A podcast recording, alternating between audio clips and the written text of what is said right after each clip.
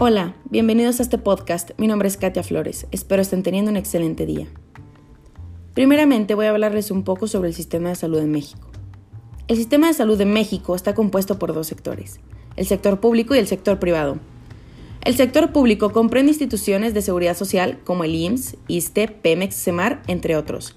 Les brinda atención a trabajadores del sector formal, sus familias y a los jubilados. El financiamiento de estas instituciones se obtiene por contribuciones del gobierno federal y estatal, además de contribuciones del empleador. Mientras que el sector privado son los seguros médicos privados que ofrecen servicios en consultorios, clínicas y hospitales a personas que tienen la capacidad de pagarlos.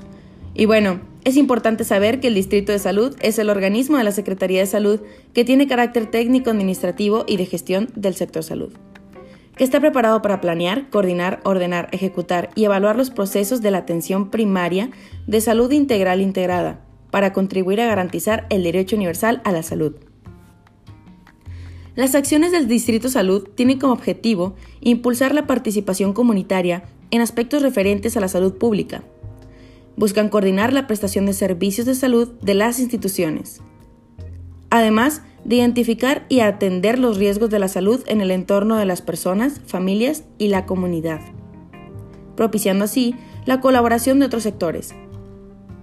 Y también se enfocan en vigilar el cumplimiento de la normatividad en las instituciones públicas, privadas y sociales prestadoras de servicios de salud. Y para poder profundizar en el tema es importante entender que la atención primaria de salud integral integrada es una estrategia que engloba y amplifica los trabajos de los profesionales de salud y acciones que se encuentran destinadas para la atención de la salud, mediante el uso de bienes e insumos necesarios para diagnosticar y tratar las enfermedades o padecimientos.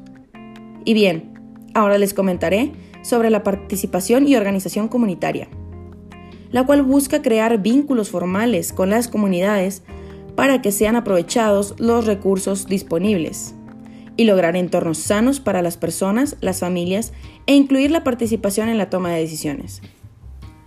La gestión de las redes integradas de servicios de salud o el RIS tiene como finalidad gestionar los recursos para garantizar la ruta de atención médica continua, desde las redes de atención comunitaria hasta las redes de atención de salud, para dar respuesta a las necesidades de atención de la población.